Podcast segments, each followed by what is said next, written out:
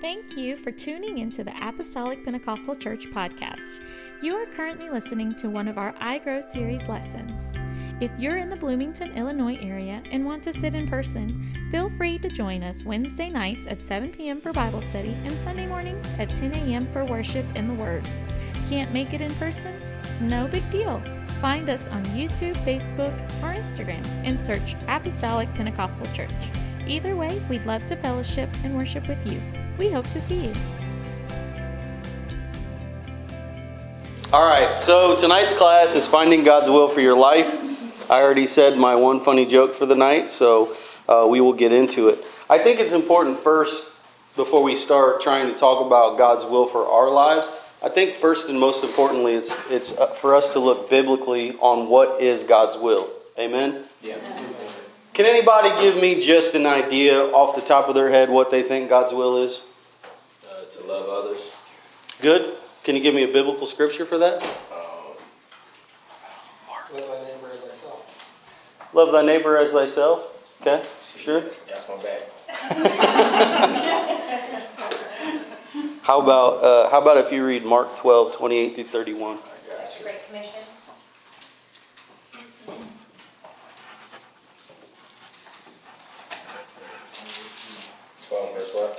28 through 31.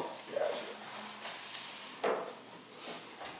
And one of the scribes came, and having heard them reasoning together, and perceiving that he had answered them well, asked, asked him, Which is the first commandment of all? And Jesus answered him, The first of all the commandments is, Hear, O Israel, the Lord our God is one Lord. And thou shalt love the Lord thy God with all thy heart, and with all thy soul, and with all thy mind, and with all thy strength.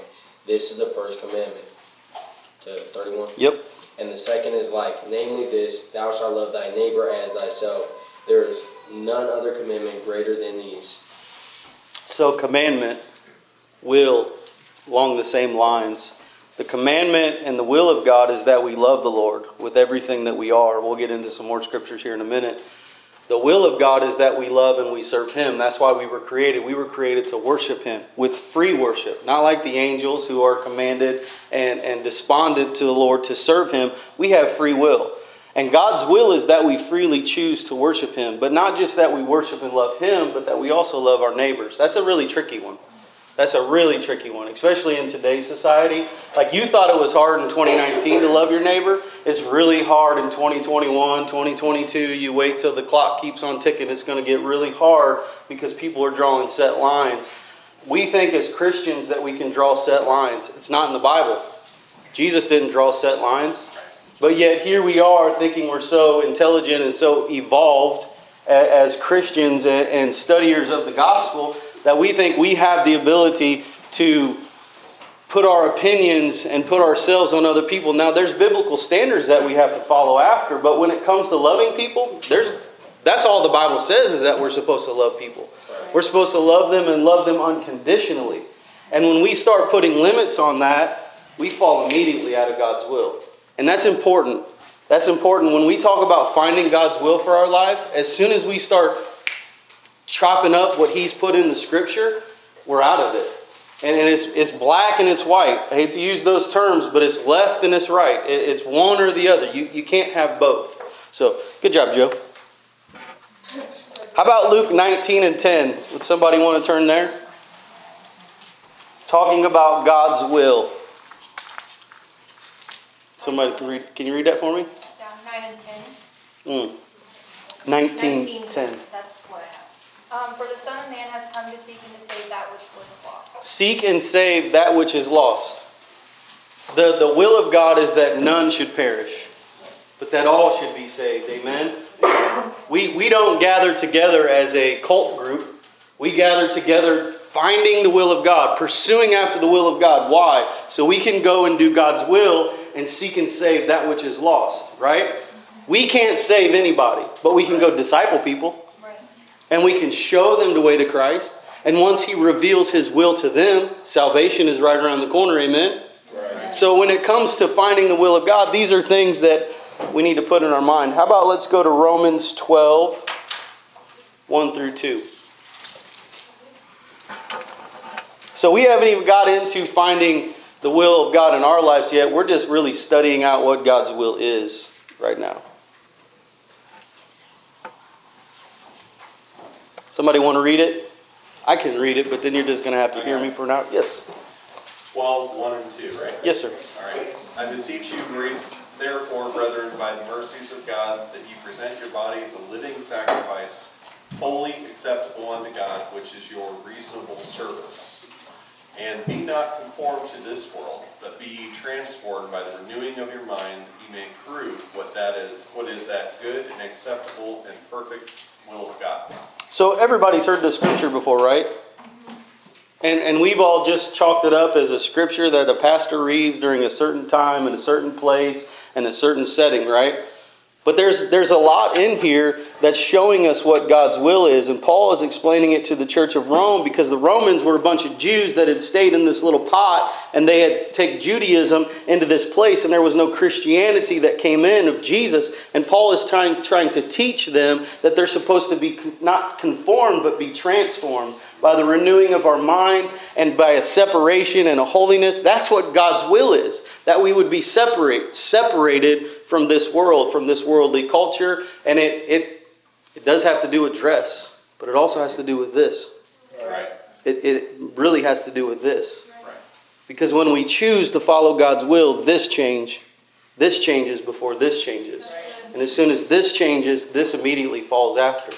I don't know if you know this, but you can't go anywhere without your head. Have you ever tried to take it off and go? Now I know a lot of people. I, knew there was some coming. Now I've seen a lot of people walk around with a head, but nothing going on up there. But you can't do anything without this, and, and God is calling us. In, in Romans 12, uh, Paul is laying out the definition of our Christian life that we all that the life would be a spiritual worship. We are we are created to worship the Lord, not just Sunday morning from 10 to 10:30 but our lives would be a worship to the Lord.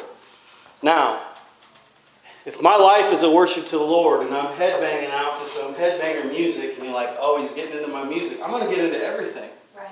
Because it involves everything. Right. If, if I'm listening to de- demonic, satanic worship, if, if I'm watching immorality on the television, if, if, I'm, what, if I'm eating things that, that aren't good for me, I'm not worshiping God. And you can say, where, do you fi- where can you find that? I can find that from Genesis to Malachi. I can find it from Matthew to Revelations. It's, it's in the scripture. And so when we're talking about the will of God, before we ever talk about what it is in our life, we have to know what it is to Him. Because we're fooling ourselves if we think we're following the will of God and we're doing what we want to do. Yeah. We're, we're, we're fooling ourselves. The will of God is that we should worship Him, using our minds, our hearts, and our bodies to express the worth of God. So when we don't worship Him the way that He is supposed to be worshiped and is worthy of worship, we show how we think, how much we think He is worth. It, it, it's, it, it really draws a line in the sand when you start to think of it that way. He went to Calvary to die for your sins and my sins. He laid it all on the line for us. And sometimes it's too hard for me to get up and pray in the morning. Sometimes it's too hard for me to get in my Bible and read it. Sometimes it's too hard for me to put down Netflix. Sometimes it's too hard for me to listen to a different song. Sometimes it's too hard for me not to watch a YouTube video.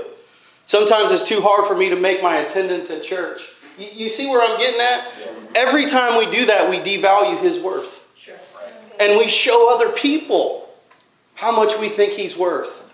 Do you know what that does to your witness? Yes. Hey, I love the Lord. You should come to my church. Listen to this music. Come with me to this party. Hey, just try this once. You, you see what that does to our witness? And here we're, we're wanting to follow God's will, right? But yet every time we don't, we, we, we lessen. We lessen and we lessen. How about let's go to Isaiah 46 10. I love this scripture because it really shows our place in, in this. We're either a part of God's will or we're not. And, and that's, that's all there is to it because His will is going to continue. I want to be a part of it. I think you came to this class tonight wanting to be a part of it as well. And it doesn't matter your age, it doesn't matter how young or how old you are. It just matters of us getting in line and following after the Lord. Somebody want to read 4610? Declaring the end from the beginning and from ancient times the things that are not yet done, saying, My counsel shall stand, and I will do all my pleasure. All. Nobody's going to stop the Lord. This is Isaiah prophesying. Nobody's going to stop it. Nobody was going to stop the, uh, the Babylonians from coming in. Nobody was going to stop the fall of Babylon. Nobody was going to stop the birth of Jesus Christ. It wasn't going to be stopped. God's will is not going to be stopped. You know what's going to be stopped? Us when we step out of it. You ever know somebody that thought they were in the will of God and they marched through their life and all of a sudden they hit this really heavy wall? I have.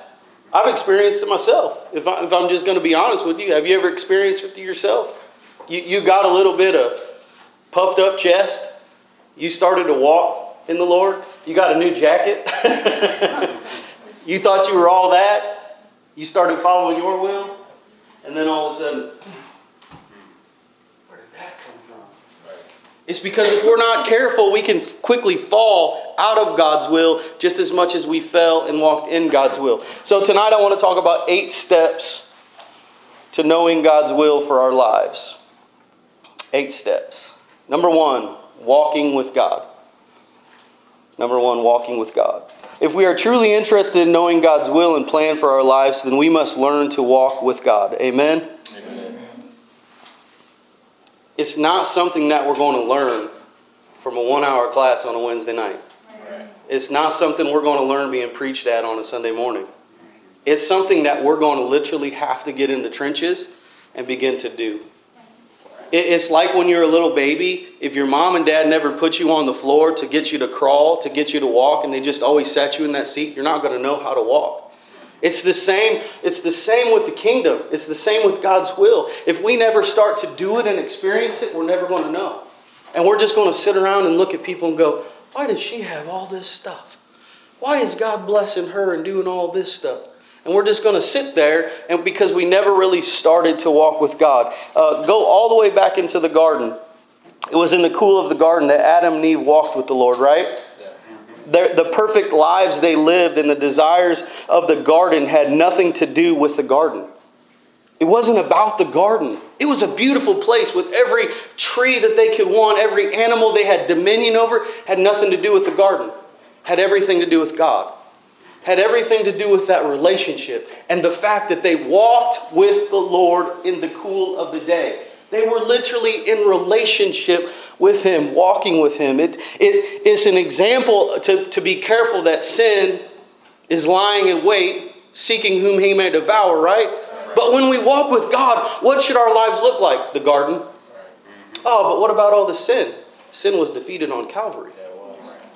We, we don't have to wait till we get to this heavenly place to have joy and peace and love and the fruits of the Spirit here on earth. God's when we want to walk in God's will and we start to walk with Him, all that stuff is added to us, the Bible says. But it was in that cool of the garden. It had everything to do with God. It was that relationship that made the garden beautiful and they took it for granted. We are blessed to live in a nation where we can worship anytime we want. But that blessing sometimes turns into a burden, and we take it for granted how much we can worship. Sure. And people go on missionary revivals and they come back and they say, Oh, you would not believe the worship that those people over there in that country, however, wherever it was, displayed, and it's nothing like here. Because we're so blessed, we forget what it's like to walk with God. We just want to dial Him up. I just Google it. What is God's will? God's will is that I eat three bags of Cheetos, I go to church, I pay what I can. No, that's not God's will, but you can find that on the internet. Sure. Right? Because that's that's what that's what's happened. We've taken our relationship and our walk with God and we've turned it into convenience. Yeah. It's not really convenient for me. What is the common age in here? 23? 24? 25. I'll just keep going up. 26. so, Brother White, what skewed that number a little bit with some of our elders in here. 45. 45, Brother White.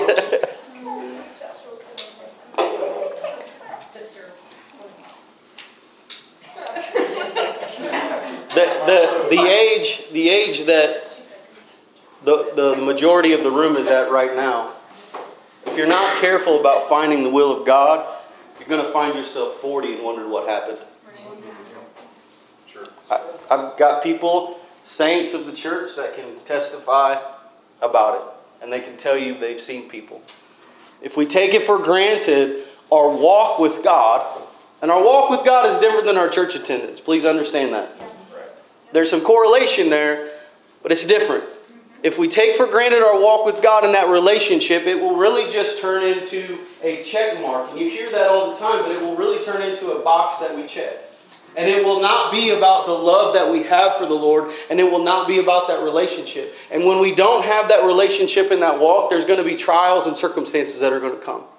And as soon as those trials and circumstances come, we're going to fall. Because we didn't have the relationship. We didn't have the connection that we thought we had. What we had was a connection to a pastor, and what we thought we, what we had was a connection to a church. And that's great and that's good, but it's not going to get you through the hard times. And I'm just telling you, there's hard times coming. If we believe, how many believe that the Lord is coming back? I believe the Lord's coming back. Do you read your Bible? Because it says it's only going to get worse. I understand that there's grace in that, but it's only going to get worse. And if we don't have the walk down, we're not going to be able to be the church in the end time. We're not going to be able to be the church of the revival that God is calling for in the end time. People are not going to look to Bloomington Normal and go, oh, there is a light of God in that city. They're going to go, what happened to all those saints? What happened to all those people? Because they didn't have a walk. And you're at an age right now where there shouldn't be anything more important to you than your walk with God. Yeah. That's good. I understand you don't have a lot of free time, but your free time should be consumed with walking with God. Because everything else, I can give you examples in my life. I didn't get into church till I was 21. I can give you examples in my life where every time, every time I start to follow after the will of God, He would open up doors. He would open up opportunities. And, and there are people in here that can testify the same way, but our walk has to be the most important. Uh, Christianity was once about the very relationship, but now, if we're not careful, it can become about traditionalistic idols. We don't have those in church. Sure, we do. Andy Stanley refers to them the old couch. We have things that we do just because we've always done them. That's tradition. That can be an idol. You want to know how much it can be an idol? Take it away. See how many people get upset. First time you take it away, people get upset. It had nothing to do with the walk, it had everything to do with the religion. And if we're not careful, a Wednesday night Bible study can just turn into something I need to go to to get myself fed. And it really needs to be about that relationship. We should be bringing something to the Bible study, not waiting to be fed at the Bible study.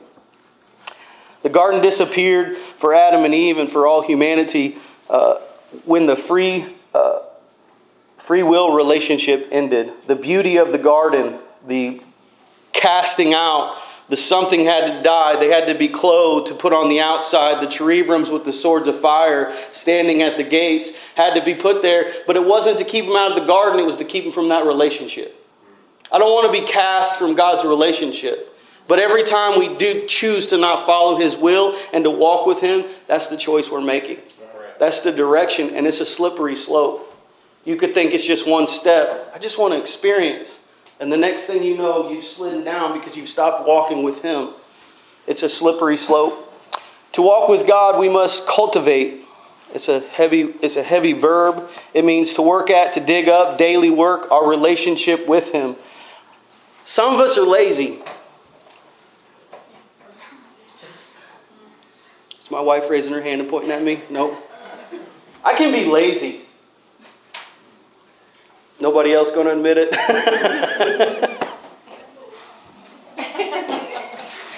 if we're not careful, our laziness can creep up and we just do the bare minimum to get by. We just do the bare minimum to commit. A farmer doesn't just do the bare minimum so that the crops grow in the field. A farmer goes out and cultivate. Now they got some pretty high tech machinery nowadays.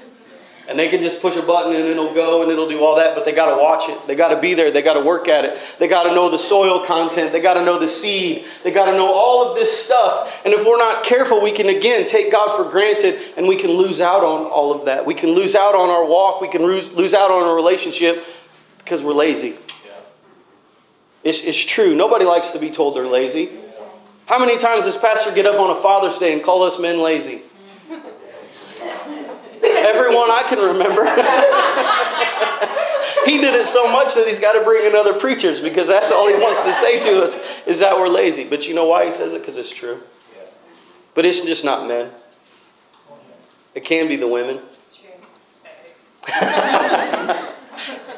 It's humanity. And it's comfort. And we want to seek what's comfortable. This flesh what's wants what's comfortable. Seeking to know him, not just seek to know about him. I wonder how much we seek to know about him instead of seek to know him. I want to know about him because I want to tell Josh some cool stuff. So when Josh asks me, I got an answer. I don't need an answer, I just want to know him. Because when I know him, that light, like when Moses came down from the mountain and he glue, you, you don't have to have the answers because you'll just, there'll be a glow about. And God will give you the answer. The Bible says time and time again, He will give us the words to say. And then when all we do is study so that we sound smart, that's not a relationship. You can go to college and get a degree to do that and not know anything about climate change. How about somebody read Proverbs 3 5 through 6 for me?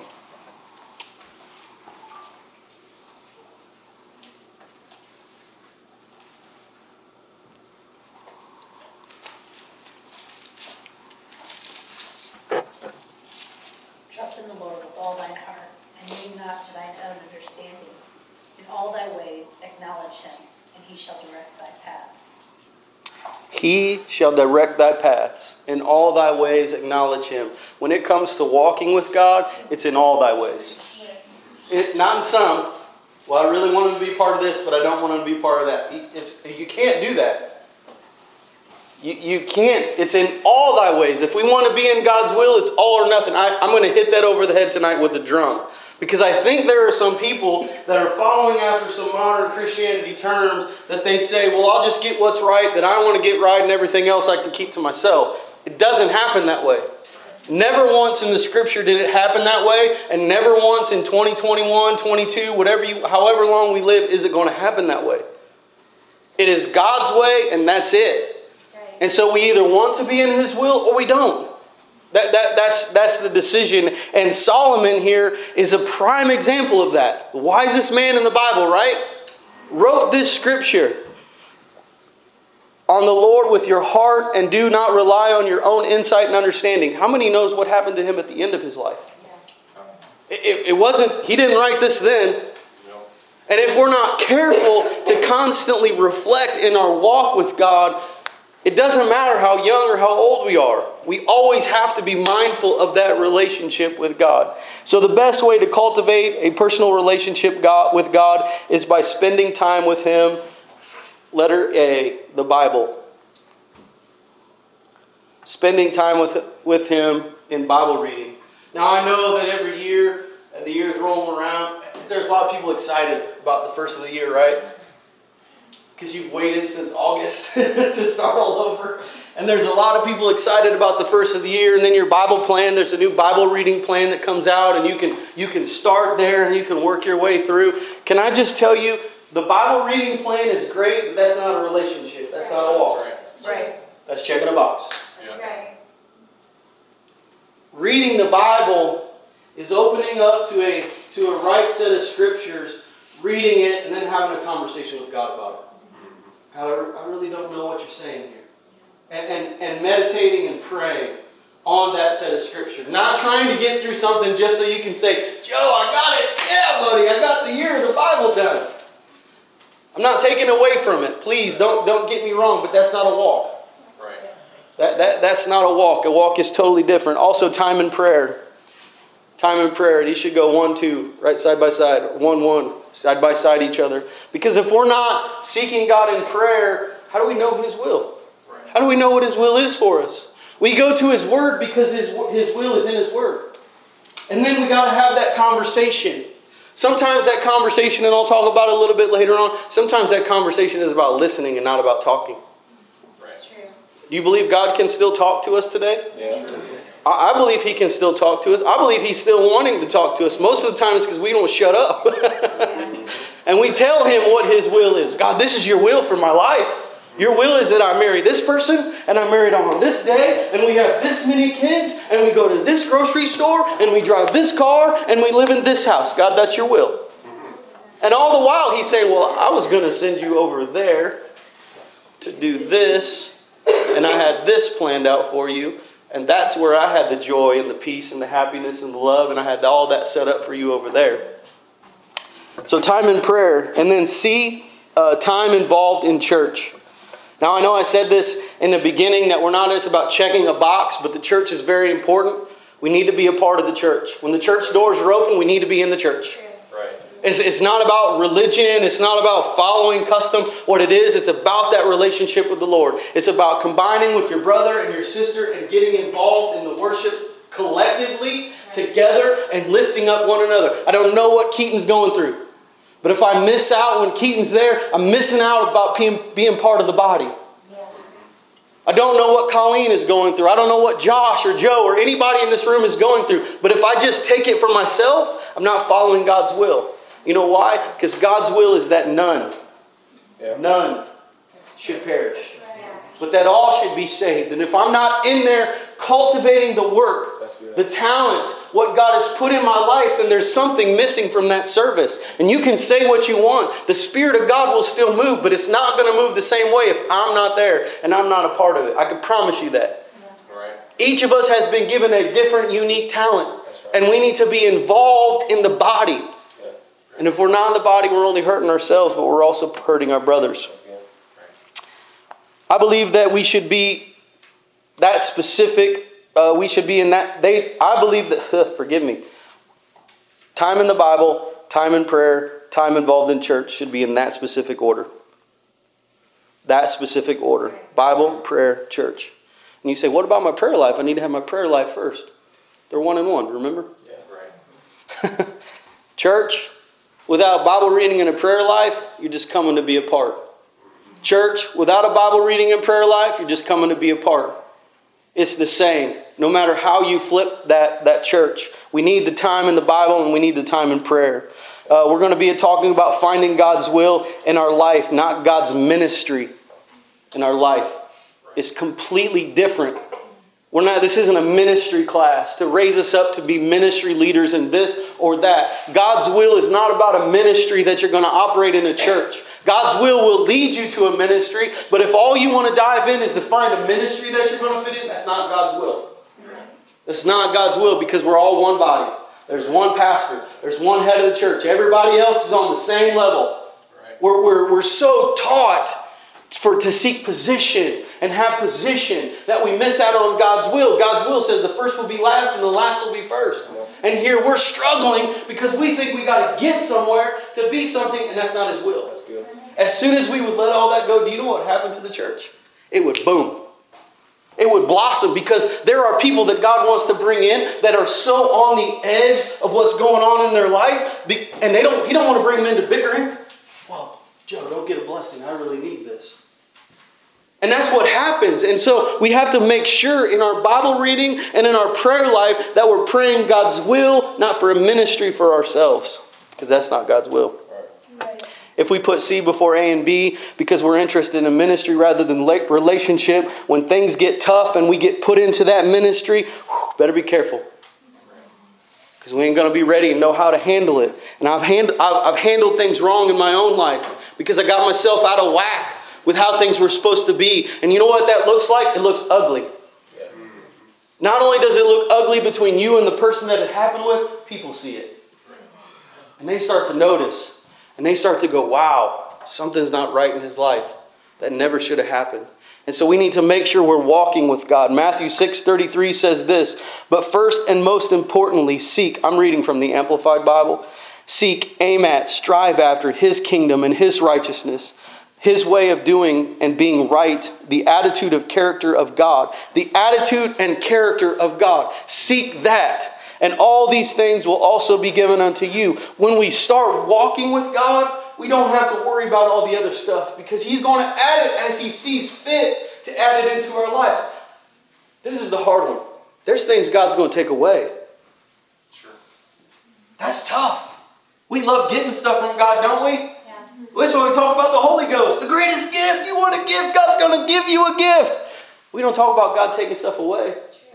But when we're following His will, sometimes there's things He takes out. Right.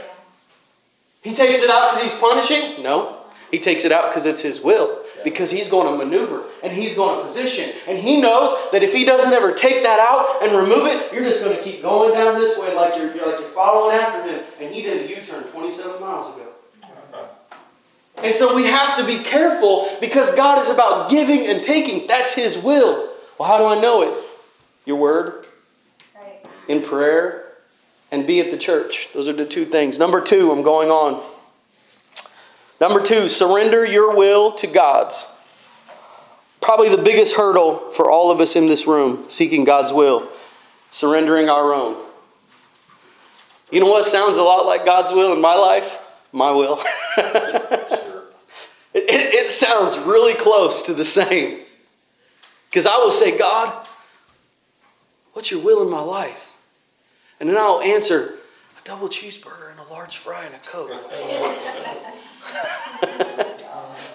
I will say, God, what is your will? Do you will me to have this car? I will you to have this car. You've worked so hard for it. You deserve it. Doesn't that sound like a lot of, lot of God's voice in our lives? Come on, you can be honest. If it doesn't, you need to get up here and teach this class.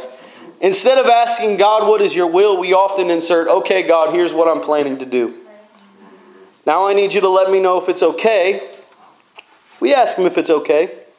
But then we throw in there, but be quick. I kind of already made plans to do it. God, am I supposed to go to this person's house? I already told him I was coming, God. You don't me back out on my word. I'm supposed to be truthful as a Christian, God. Right? We do these kind of things, but never, never, and, and, and you, we think these are small things, right? We, we think these are small, small stuff. It's small potatoes. God doesn't care who I hang out with. Sure, He does. God doesn't care what I do in my free time. Sure, He does. Because if we understand, God wants to be in part of every part of our life. God wants to be involved in every aspect. He wants to be involved in what job you work at. Why does He want to be involved in what job we work at? Why? Because He has plans for us. Sure. He has people that He has ordained for, to be in our circle that we are going to influence and impact. And when we go out on our own and we choose different, and then we wonder why we hate our job and we're not happy and all this stuff is going on, then we go, Why did you do this to me, God? And He said, You only gave me two seconds to make a decision. You already told the job, the people at your work you were taking the job. Oh, I just lost my. Ooh, that's embarrassing. Do this all the time. There we go. This is how Jesus taught his disciples to pray in Matthew 6. Matthew 6, 9 through 10 in the Amplified says this Pray then in this way Our Father who is in heaven, everybody heard this before? Hallowed be your name, your kingdom come, your will be done on earth as it is in heaven. When we surrender our will to God's will, that's what it looks like. Let not my will be done, but your will be done. Your kingdom come. Do you know what his kingdom doesn't look like? And I don't mean to get on the guys right now, but it doesn't look like Xbox. My son is huge into computers right now. It does not, I'll, I'll just pick on him because he's not in here. It does not look like computers from 4.30 to 10 o'clock at night. Do you know also what it doesn't look like? It doesn't look like other things. It, I, I'm not. I'm not. I'm gonna. I'm gonna avoid some of that right now. When we surrender our will to God's will, our prayer changes, and it says, "Your kingdom come, Your will be done." This is how Jesus prayed in Matthew 26, 39. And after going a little farther, he fell down on his face and prayed, saying, "My Father, if it is possible, again I'm reading the Amplified, that is consistent with your will, let this cup pass from me. Yet not as I will, but as you will. Have you ever faced a tough situation where maybe you had to, God was giving you an opportunity to witness, and He was giving you an opportunity to witness to some people that you knew weren't going to take it well? And you did this? So, what are you guys doing tonight? Does that make sense to anybody?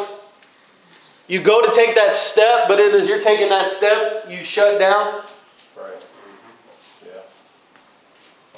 Jesus is giving this the same this example. It's on a grander scale. He was sweating blood. It was so heavy on his flesh and so heavy of what he was going through. He was God wrapped in flesh, but he was sweating blood because it was so heavy. And he says, "Lord, if it's not your will, let this cup pass, but nevertheless, not my will, but thine will." When we start to strip away our will and insert God's will, that's what our conversation with ourselves looks like. God, I'm going to embarrass myself for you right now. Nevertheless, Right. not my will, but thine will. God, my group of friends they're never going to talk to me again when they find out how crazy I am for you. But nevertheless, not my will, but thine will. And then you go through that and you get persecuted. Well, how we get persecuted today, right? Somebody makes fun of us and then they post it on social media. He got hung on a cross. The disciples got stuck in the ground and lit on fire. They got beheaded. I mean, seriously, let, let's, let's put it into to terms, okay? When, when we choose God's will instead of ours, it, it looks totally different because we don't care. Because it's His will.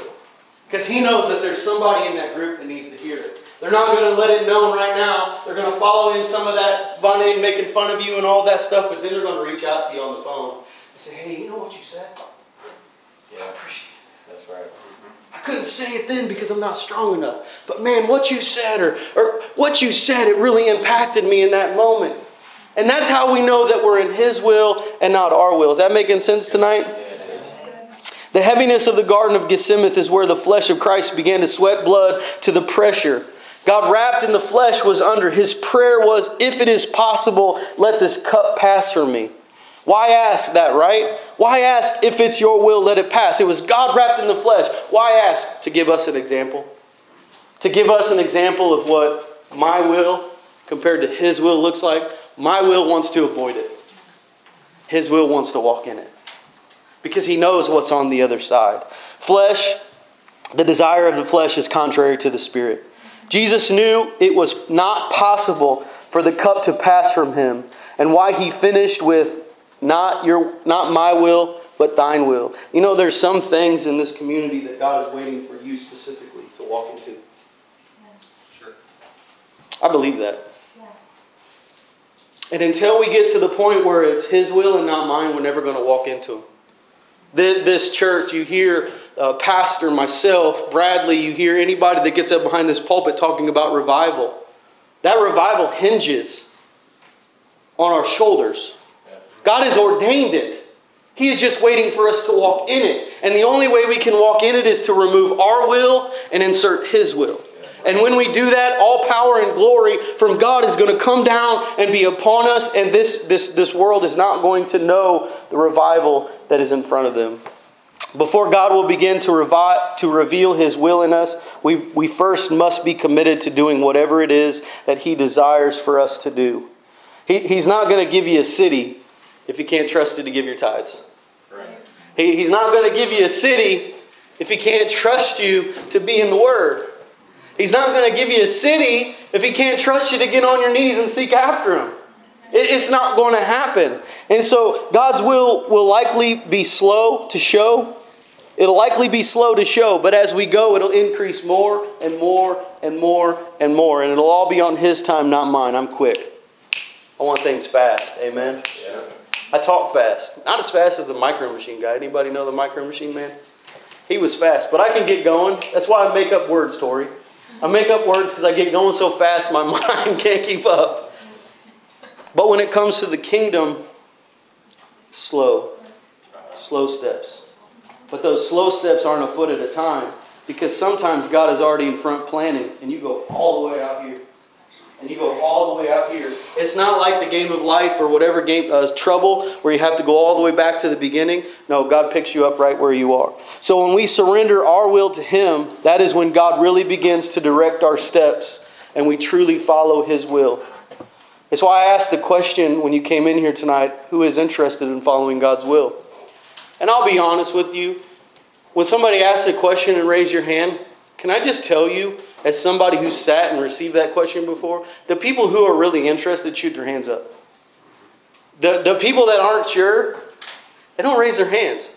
I, have been in the seat. I, I know. Because if you're coming into a class and somebody's teaching something you're really interested, you fire that hand right up in the air. I'm not going to ask you again because I've loaded the question now. But there's some desires of our hearts that we really need to examine. We, we really need to look at if, if we're going to follow after God's will. And it starts with getting rid of ours. Right. It starts with getting, or it continues with getting rid of ours. Number three, obey what you already know to be God's will. Another big one. Simple yet complex for us to comprehend. What do you mean, obey what I already know? We oftentimes can't seem to want to know what God's plan or will for our lives is, but in reality, we clearly overlook His will is already being thread through the Word. Sorry, Joe. Thanks for bringing your Bible tonight. I should bring mine sometime. God's will is clearly stated throughout this book. And what we do is we don't want to read it, we don't want to invest time in it, so we go to people. Josh, can you tell me what God's will for my life is?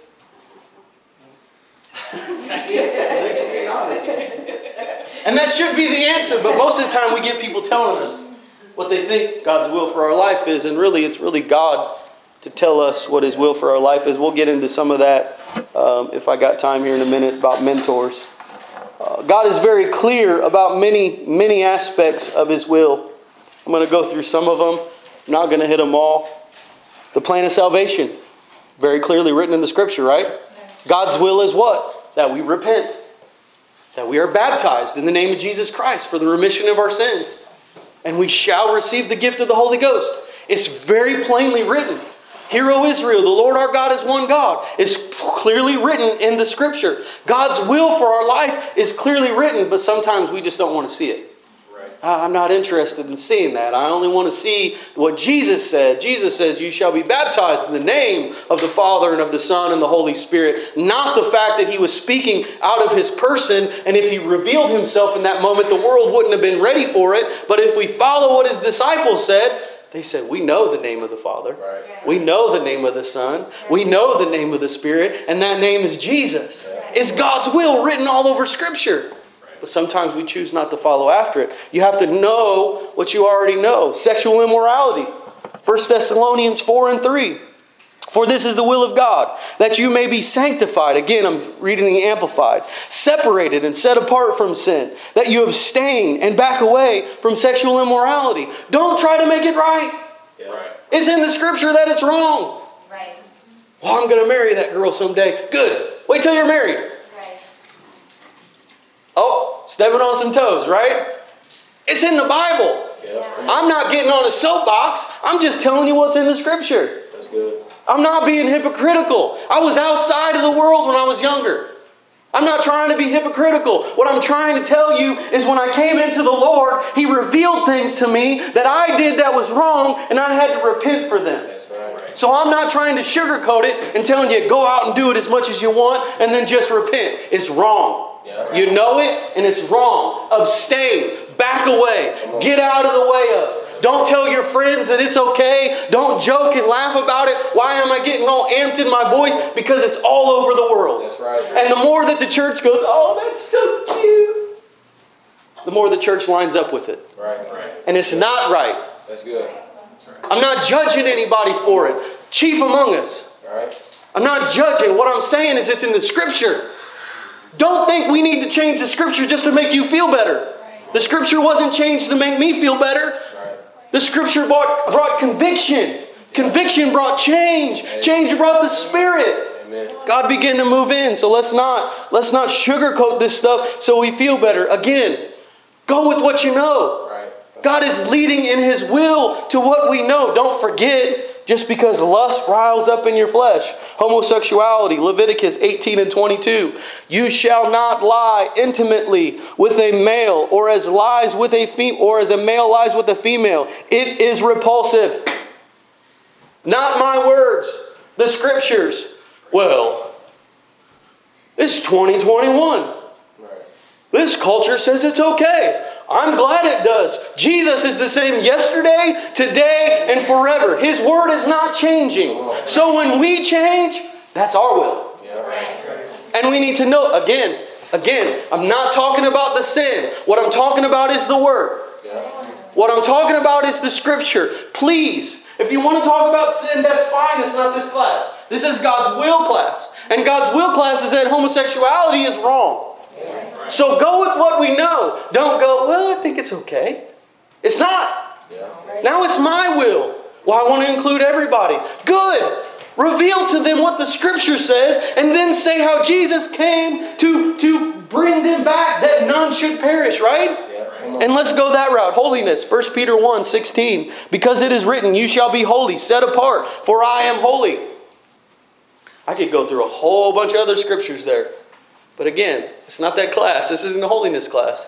This is God's will class. But God clearly lays out dress, attire. God clearly lays out communication. God clearly lays out a separation for us and this world. Clearly lays it out. So why are we blurring the lines? You came to the class. I didn't tell you you needed to come here tonight. It's clear. And here we are, trying to impose our will over God's will. Why do you think it started with the walk? And then it went to make sure it's not my will but His will. Because now you get into what you know. And if we don't have the walk, and if we don't have His will, when you get into the what you know, well, I need to make it inclusive for everybody, Joe. Everybody needs to come. We'll just have a transgender Sunday and it'll be okay. No, no, it won't. Because it's not scriptural. It's not biblical.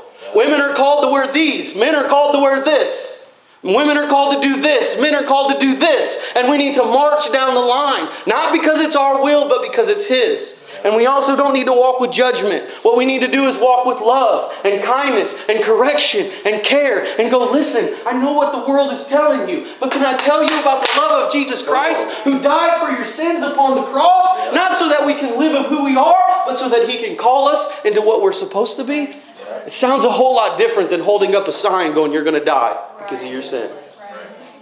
And when we're following His will, that's what it looks like. Because He went to eat with the publicans, He went to eat with the prostitutes. He just didn't stand there and go, Oh, God has got something for you. And when we get to His will, it won't matter. It won't matter at all. Marriage, Ephesians 5 24 25. But as the church is subject to Christ, so also wives should be subject to their husbands. Husbands, we like to stop there, but that's not where it ends. In everything, respecting both their position as protector and their responsibility to God as head of the household. Their responsibility to God as head of the household. Husbands, love your wives, seek the highest good for her, and surround her with a caring, unselfish love, just as Christ also loved the church and gave himself up for her. There is a biblical plan of what it should look like. Well, I don't really like my wife, so I'm just going to go out all the time. That's not marriage. And when we want to talk about strong marriages, that's where strong marriages look like. Strong marriages don't look like separation. Strong marriages look like that coming together. How about children? I don't have time to get into this. Tithing, Leviticus 27 and 30. It's biblical that a tenth of our income, a tenth of the gross, a tenth of the blessing and abundance that God has put into our life is supposed to come back to the storehouse. Where's the storehouse? The storehouse is your church. The storehouse for Joseph was in Egypt. The storehouse for you is your church. Well, I should be able to decide what's done with my money. Good. That's your will, not God's. God's will is you give it to the church and you don't ask the pastor a question about where it goes because it doesn't belong to you and you just give it over to him. Can I be honest with you? That's the next most important one for a lot of us when it comes to whose will and what's will. Because the world doesn't teach that. What do you mean, a tenth? I'm barely getting by. I got to give money to God? How in the world? Because it's His will. Because it shows His worth. It shows where He belongs in your life. I, I wasn't raised in church. I told you that. I got into church at 21. My wife grew up in a home that tithed. It took a long time for you to teach me, didn't it, dear? Because I was of that mindset. I just rubbing two pennies together. What do you mean? God wants one of my pennies? Is he, is he selfish? He's God. He can just speak and money would happen. No, that's a a G. God doesn't need my money. He wants to know where my, his value in my life is at. And it doesn't matter, there's a 10% and you should try to hit that 10%. Can I tell you a great place to start is a dollar? 50 cents, something. Something coming out of your pocket Because it didn't start with 10% for me. Right. Please, again, I- I'm not up here standing like I got it all, had it all together. I'm doing a little better, right, dear? I'm doing a little better. But it's taking, it's that act of taking. Yeah. It said, Lord, I could use this, but this belongs to you. And putting it in there. And it begins to change the dynamic of my will and his will. So we gotta know, we gotta know, go with what we know. We gotta start with the walk. We gotta put his will in front of our will. And we gotta go with what we know. Number four is we gotta seek godly input. Man, I am not gonna get through this. Seek the input of godly mentors in your life. We should have at least three godly mentors in your life. And can I tell you who number one should be? Your pastor. Right. He's the man of God. That's right. The only man of God in this church, that is the pastor. There is only one pastor. And his name is Brad Nave, and he sits right over there in that office. And if you're not going to him for counsel, who are you going to? Right. Sure. Well, there's another pastor that I know. Really? Because he doesn't pastor you. That one does. Well, I was watching this guy online and, and he was doing really good. Really? Because he doesn't know you. That guy does. Right. And if that guy doesn't know you, there's a problem with you and not him. Mm-hmm. Because he's the shepherd of the flock. Go with what you know. And what I know is that guy is the pastor, and if I need some advice, I need to go to that guy. And if that guy can't give me the advice, he will lay it out to somebody else who can. But if I just go to Joe and say, Joe, I'm having some problems with this, Joe's eyes will get this big, go, I don't know what you're talking about. but if I go to him, and he's pastor and Joe, and he says, You know, Joe would be a really good one to talk to. Why don't you go talk to Joe? And then I come and talk to Joe. The authority has now been transferred, and Joe can now speak in my life when I lay it out to him. You see how that works? Right. And no, pastor needs to be number one, but there needs to be two others. Why does there need to be two others if I just need my pastor? Why does there need to be two others? Because the more voices, the better. The more godly counsel, the better. Our pastor pastors 150 people. You think he's got time for you? I'm sorry, he does. Sorry, sorry, pastor. When we surround ourselves with godly mentor, they will lead us in helping us to discern God's plan in our lives. The story of Eli and Samuel. Samuel was a young man, and the voice of the Lord called out to him. Everybody know this story. And he was lying in the bed, and the voice of the Lord called out to him, and he got up and he ran to Eli because he thought it was Eli's voice. Eli said, It's not me, go back to bed. He did it again, did it again. Finally, he came back, and Eli said, It's the Lord. And he calls out to you again. You need to respond to them. Here, here's your servant Samuel. Because the mentors in your life have experience. You don't put mentors on the same level. Right. Your mentor is an elder. That's why our elders are so important in our church. That's why we don't we don't use our elders enough, but they're so important. They've been through life, they've experienced things, they've heard the voice of God in situations, the same ones that we're going to.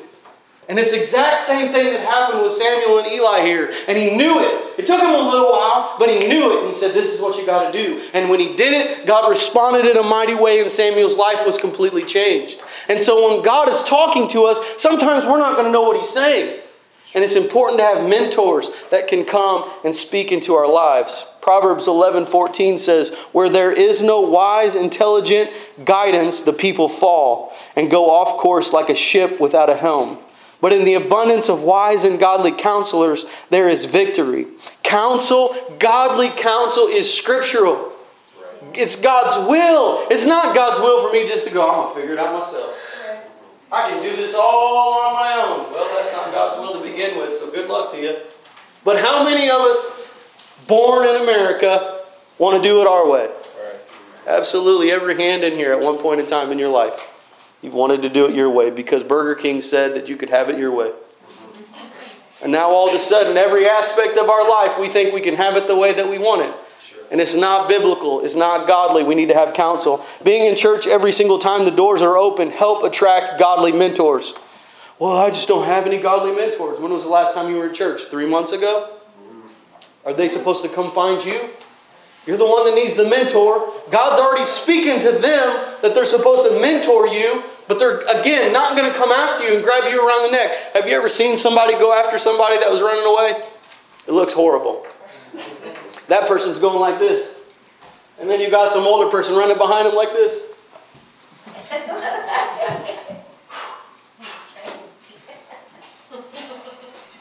So we need to make sure that we're in the church to seek that godly mentor. The more we involve ourselves with a community of believers, the greater our chances will be to finding godly men and women who can help discern God's will in our life.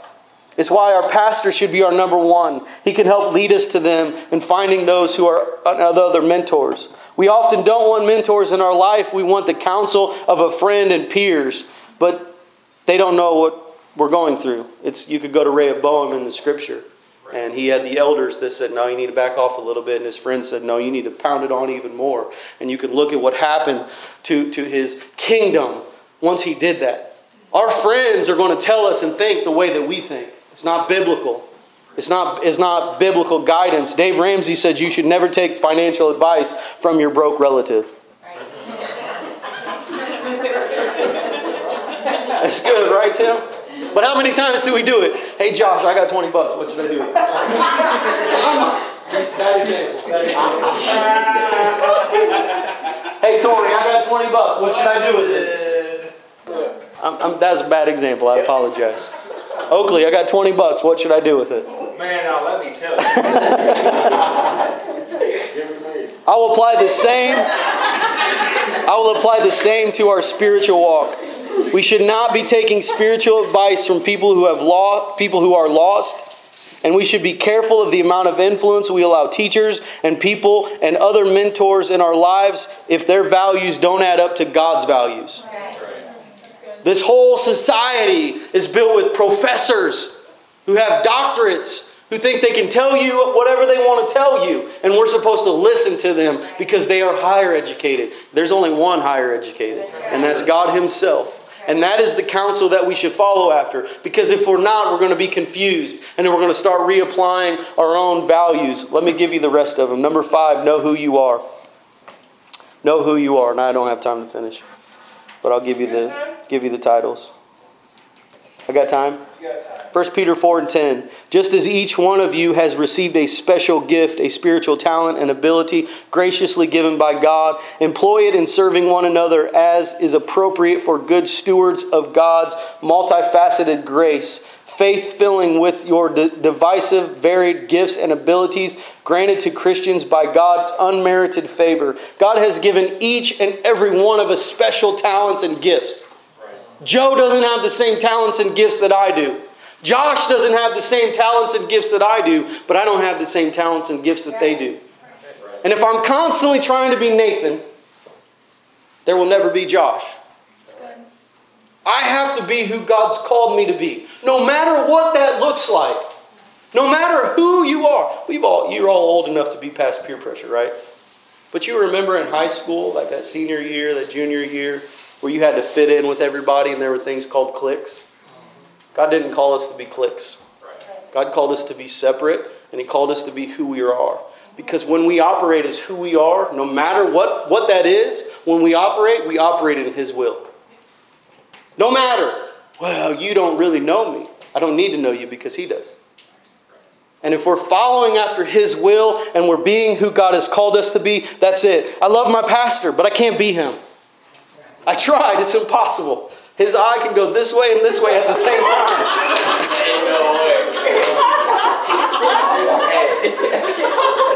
I even tried it in my preaching style. Guess what? Don't work. He is a phenomenal man of God. And the more I tried to be like him because I love him and respect him and want to be like him, the more I wasn't myself. And when I started being myself, even though it was different and all the words didn't come out right and, and there was some things that didn't always jive even though that way that's when god really started to go you're following me now. You're trusting in who i made you to be. You're trusting in what i'm calling you to do. And when, we get, when we get past all the, the, the face and all of the, the body image and all of that kind of stuff it really breaks down to the talent that god gave us and when we operate in that, we begin to walk uh, in what He has called us to do, and we begin to know who we are. Number six, listen to God's Spirit. John, John, 20, John 10 27 in the Amplified says this that sheep that are mine hear my voice and listen to me. I know them and they follow me. When we listen to God's Spirit, again, I talked about this in the very beginning, we've got to be prone to listening. Sometimes it's all a laundry list of what I need from you, God. All right, you ready? Here we go. And then we just go. But prayer is not just about a list, sometimes it's about listening. You have to be careful because you doze off during that time. Right. But we got to listen. And you can't say, well, I fell asleep for 30 minutes and God spoke to me. No, He didn't. You fell asleep. because when we read the Word and we don't understand or God wants to bring us insight, we have to ask the question God, why did you allow David at such a young age to go to that camp and stand before the giant? Oh, that's right, because he was following your will and not his. And he knew there wasn't anything about him that should be able to defeat the giant, but he knew that you could defeat the giant. And that's what he called. Number seven, listen to your heart. Psalms 37 and 4 through 5 says this Delight yourself in the Lord, and he will give you the desires and uh, petitions of your heart. Commit your ways to the Lord. Trust in him also, and he will do it. God will give you the desires of your heart. Why is this number seven? Because the Bible also says that the heart is deceitful. And this is number seven because we got to have the walk. We got to move step by step by step till we get to this point where God's desires are our desires and our hearts change. God ever change your desires? Yes. I know He changed mine. People are like, you got to give up all this stuff. No, it's, it's desire change. And you get all this stuff. I, I hate hearing that because it, I don't have a good story of how that look, what that looks like. But what I have is the way your heart just flips. And everything you used to love, no longer you do love. Because now you just love people. And you love God's will. And you follow after God's will. And you don't care what, how messy or what that looks like. You just want to go after it. Um, the desires change. Number eight, and I'll, I'll let you go. Uh, we need to look at our situation. I was five foot. I'm gonna I'm gonna spread it a little bit. 5'10", 5'10 in high school, and I graduated at 140 pounds. I played football. I went to college, played two years of college football. I thought I was going to the NFL. I mean, look at me. I'm chiseled. you can't tell because I got this coat on. I thought I was going to the NFL. I thought I was playing for the Bears and I was going to take them to the Super Bowl.